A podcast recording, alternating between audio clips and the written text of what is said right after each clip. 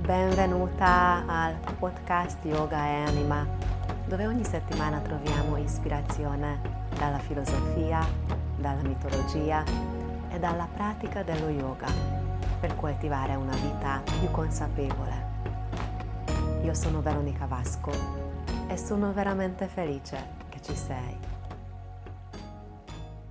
Benvenuta, ben ritrovata a questo nuovo episodio dove troveremo ispirazione da una storia, da una storia mitologica della tradizione indiana, ovvero la storia di Chandra, il dio della luna, e le sue 28 mogli. E questa storia ci darà un po' di supporto, un po' di appoggio per esaminare, per comprendere come possiamo creare più equilibrio nella propria vita, bilanciamento e riconoscere quando stiamo mm, esagerando o portando troppa attenzione a una certa parte della vita? E come possiamo trovare un ritmo più equilibrato tra i vari, vari campi, vari, varie tematiche che possiamo trovare nella vita o anche sul tappetino yoga nella propria pratica. Prima di procedere con il nostro tema, vorrei ringraziare a tutti quelli che avete, mi avete scritto in questi giorni, in queste ultime settimane.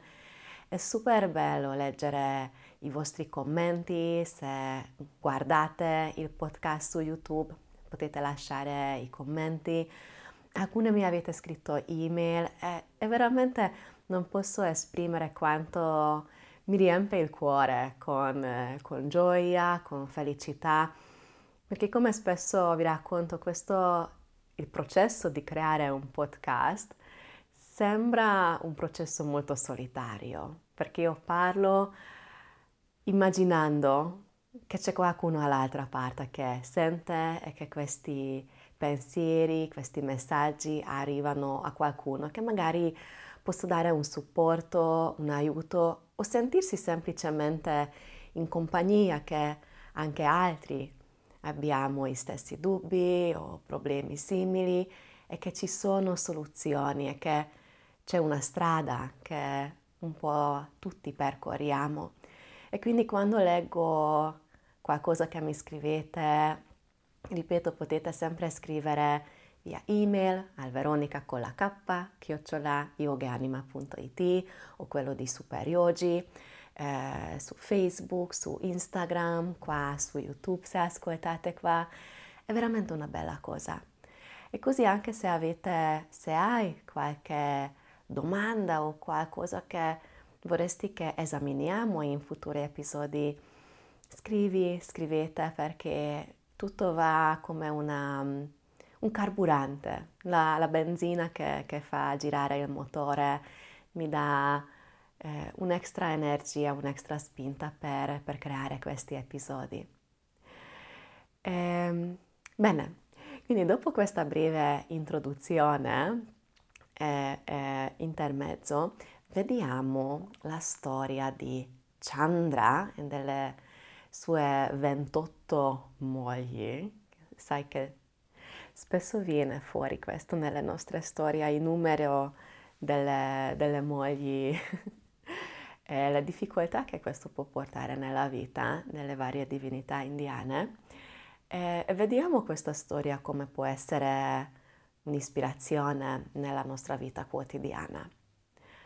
Quindi Chandra è il dio della luna, quindi eh, contrariamente alla nostra cultura occidentale, vedete che la luna nel, in queste storie è un maschio, è un uomo e quindi come tale, luminoso, grande, splendente, ha 28 mogli che sono 28 sorelle.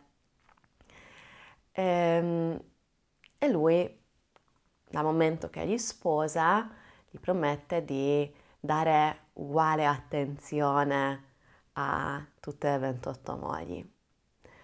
Ma succede che dopo un po' di tempo Chandra si innamora perdutamente, completamente, pienamente, ad uno di queste mogli, che si chiama Rohini, e inizia a trascurare tutte le altre 27.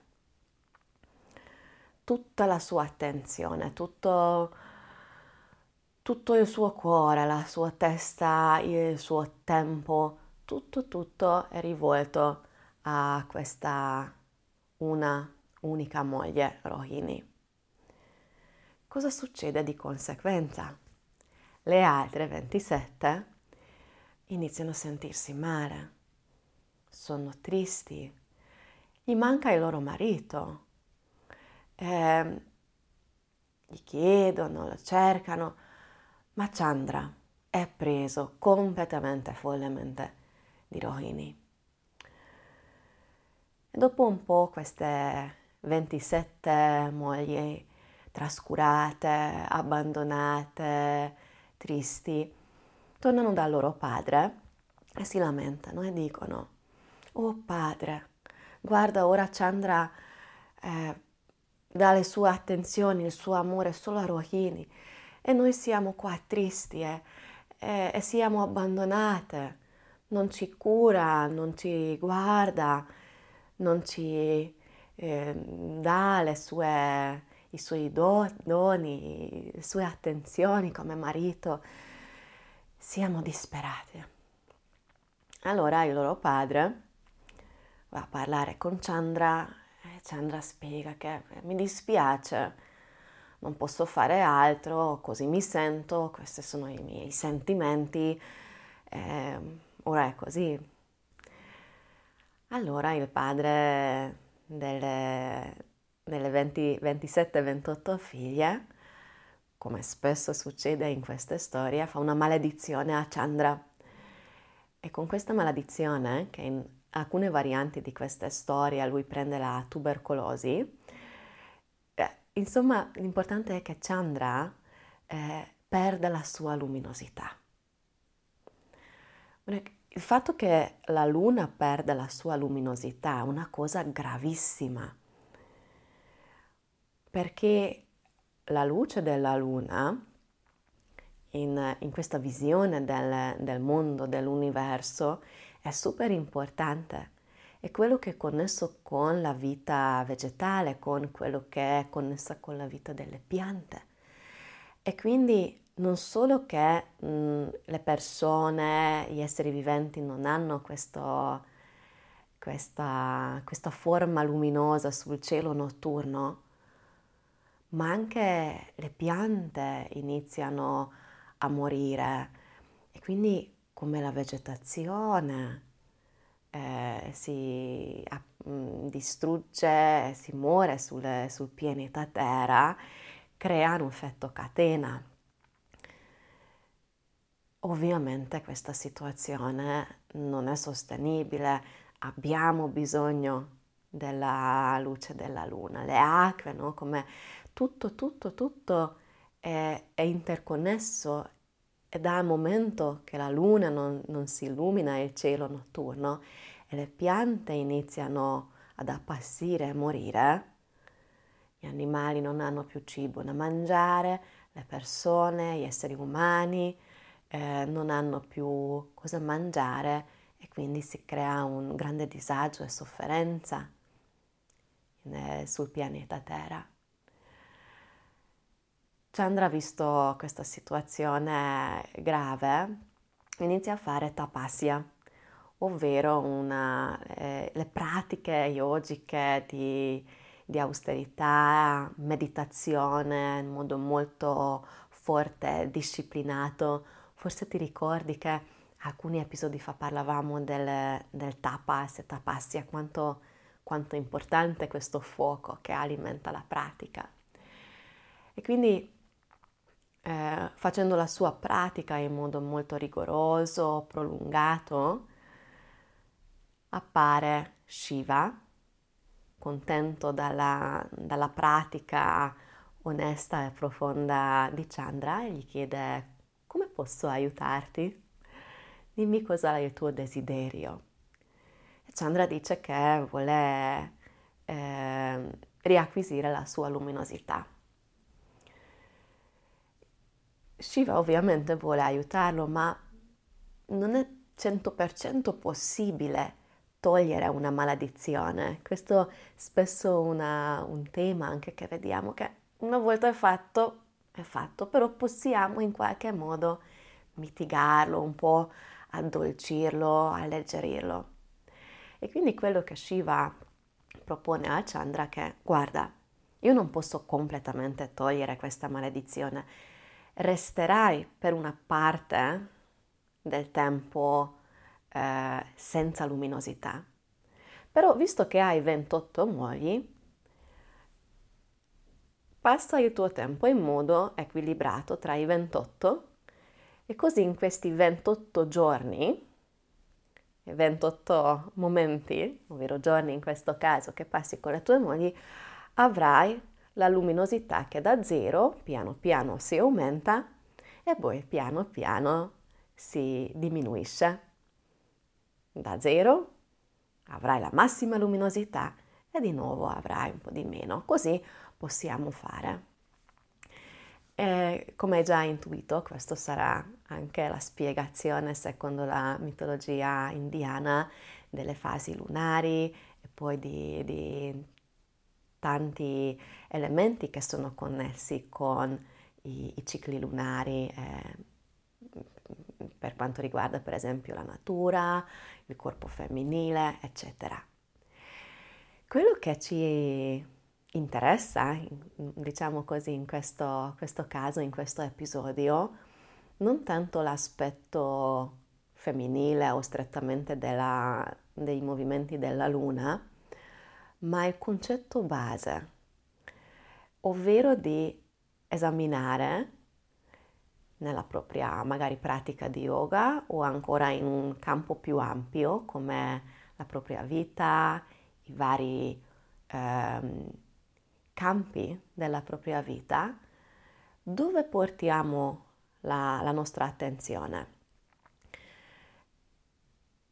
Possiamo eh, quindi eh, dividere la propria vita quotidiana umana in vari campi. Ora ti elenco alcuni, ma ovviamente puoi farlo anche diversamente, puoi trova- trovare altri, eh, altre tematiche, altre categorie.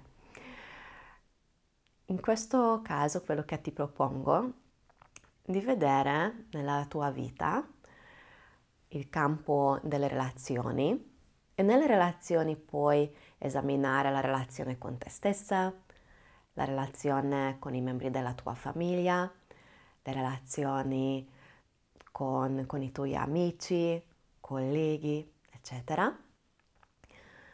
Puoi vedere il campo, il tema della, della casa, il lavoro, la salute, gli hobby, pre- come prendi cura di te stessa, la salute, mm, cos'altro pensavo ancora? Progetti, idee futuri, quello che vuoi realizzare e così via. Quindi vedendo ora questi diversi campi della tua vita, relazioni, relazione con te stessa, relazione con la tua famiglia, con gli amici, con i colleghi, la casa, il lavoro, i soldi, la salute, prendere cura di te stessa, ehm, progetti futuri. Quindi vedere come la tua attenzione è focalizzata magari solamente su uno di, di questi questi campi e cosa succede allora con le altre sfere, con eh, gli altri temi della tua vita. Questo perché molto spesso cadiamo in una trappola, non tutti, ma tanti di noi, che ci focalizziamo solo su una parte e gli altri eh, abbandoniamo.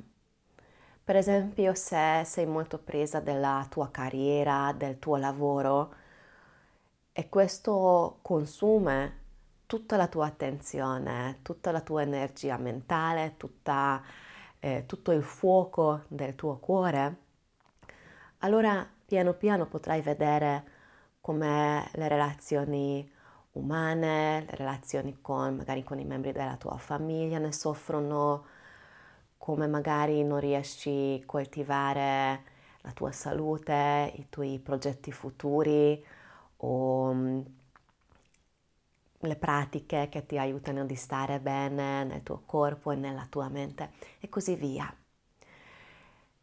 Con questo, eh, questo approccio, quello che vediamo è che appunto come un, la ciclicità della luna o come il muovere del, dell'orologio o come muovere ciclico delle stagioni, non aspettiamo da noi stessi di essere sempre 100% costantemente e continuamente focalizzati su un tema, su tutti i temi, scusa. Quindi non aspettiamo di fare tutto 100% in tempo pieno, completamente.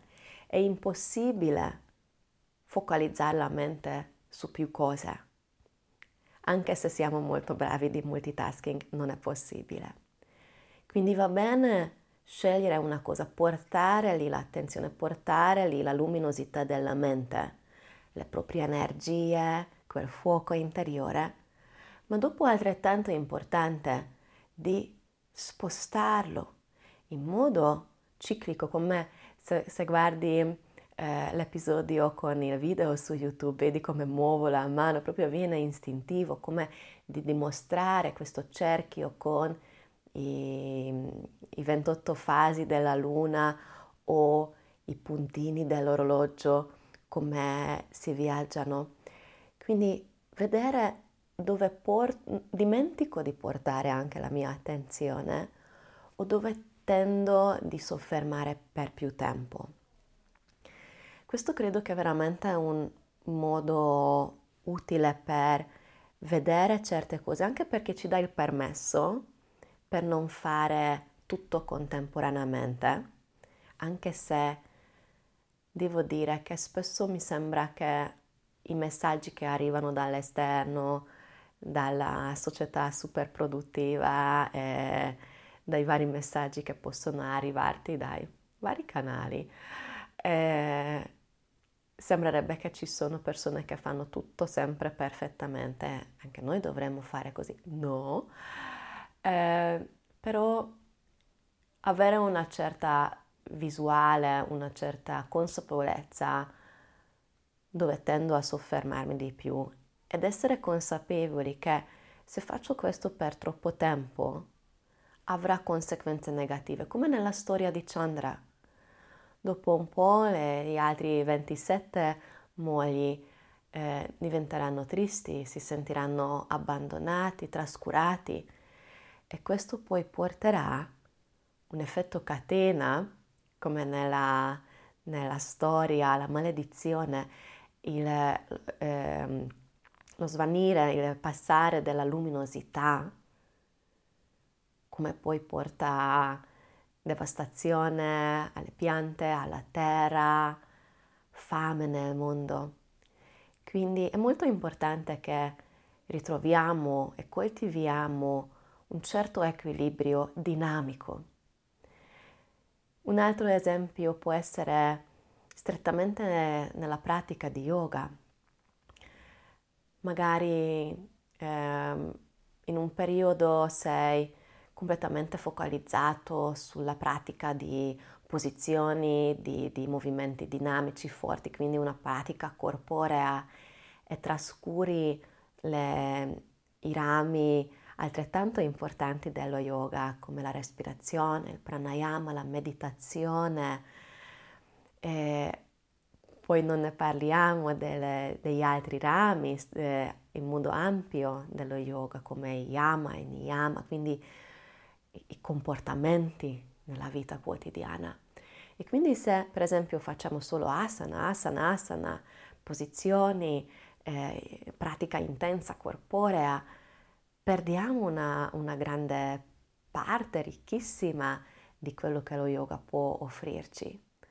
Ugualmente se eh, facciamo solo meditazione, dopo il corpo inizierà a, a perdere la sua tonicità, la sua flessibilità, sarà più difficile mantenere la postura della meditazione e così via. Bene, credo che eh, ho raccontato tutto di quello che eh, ci tenevo di, di, questa tematica. Spero che ti sia stato di aiuto per, per riflettere un po' sui vari campi, fasi della tua vita e come è possibile creare un certo equilibrio dinamico. Di nuovo, se hai qualche domanda o richiesta per futuri episodi, puoi scrivermi via email al veronica con la k chiocciola yogaanima.it puoi scrivere via i social qua su youtube oppure Instagram, Facebook, sem- metto sempre i link per questi social nella descrizione sotto. E per quelli che non avete ancora fatto, ricordatevi di lasciare, lasciare una recensione, magari una recensione di 5 stelle con qualche belle parole, se questa è la piattaforma che permette di seguire il canale, di seguire il podcast e di condividere con i vostri amici che potrebbero apprezzare queste puntate. Ringrazio ancora una volta per il tuo tempo, per l'ascolto. Ti auguro una bellissima giornata. Namaste.